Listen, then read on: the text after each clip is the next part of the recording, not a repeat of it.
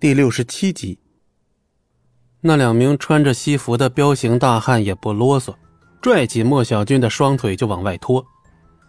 莫小军双手疯狂的在地上爬了，奈何呢？地面上光滑无比，无论他多努力，那都是徒劳无功。奶奶，奶奶救我！莫小军凄厉的哀嚎了起来，不知道的还以为来了宰猪场呢。杨凯揉了揉太阳穴，把他嘴堵上，不要影响到别人，真是麻烦。你放开我的孙儿！你们这些人是要无法无天了吗？老太君当然知道自己不可能是对方的对手，只能努力的奋力大呼：“放开我儿子！你们是个什么东西，也敢动我的儿子？”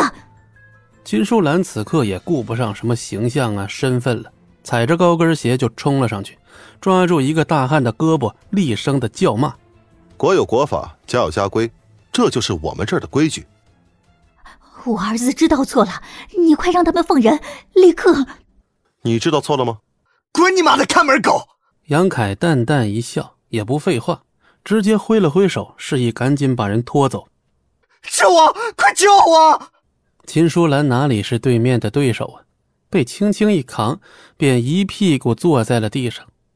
老太君没办法了，只能用最严厉的目光看向了莫小鱼。你还在这儿看戏？那可是你的亲弟弟。你是要他颜面扫地，将来没法做人吗？莫小鱼虽然打心眼里厌恶这个弟弟，然而老太君给足了压力，他也不得不替莫小军求情。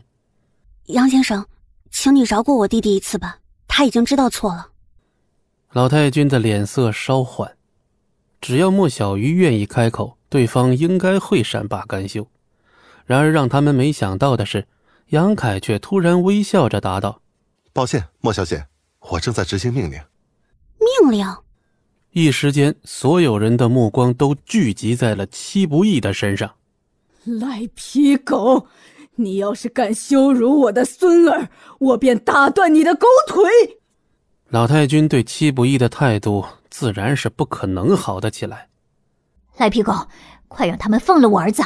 立刻，马上！然而这些话语，戚不义充耳不闻。顺便还掏了掏耳朵。今天的风真是喧嚣啊！老太君气结，戚不义居然敢无视他。戚不义，算了，已经给足他教训了，他下次不敢了。莫小鱼只能低声向戚不义求情。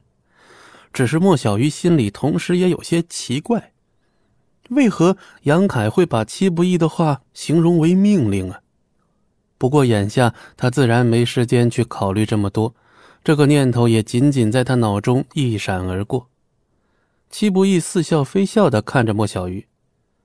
算了，莫小鱼点了点头。嗯，杨先生，您请说。不必客气，那是他应得的奖励。杨凯微微一欠身。好的，如您所愿。说罢，杨凯抬手打了个清脆的响指，而那两个保镖立刻明白了指令，下手不由得更狠了几分。齐不义，你你！老太君气得身体开始摇摇欲坠。天杀的赖皮狗！我们莫家好心收留你，你居然恩将仇报！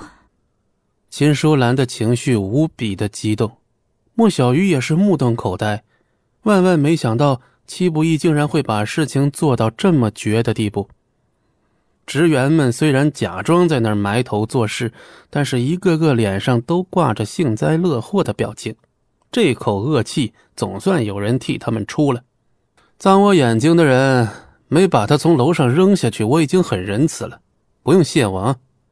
戚不义一脸的淡定，好像根本没做了什么了不得的事儿。莫小鱼。你要是再敢跟他鬼混在一起，你就给我滚出墨家！我墨家没你这种不孝女。莫小鱼俏脸一白，愣在了当场。啊，你的意思是莫小鱼现在已经不是你们莫家人了，是吧？然而此话一出，老太君的脸色却是骤然的一变，像是想到了什么至关重要之事。哎呀，我的宝贝孙儿，可不能让他们伤了他呀！老太君话锋一转，杵着龙头拐杖，快步的走了出去。莫小鱼眨了眨美眸，一脸的错愕之色。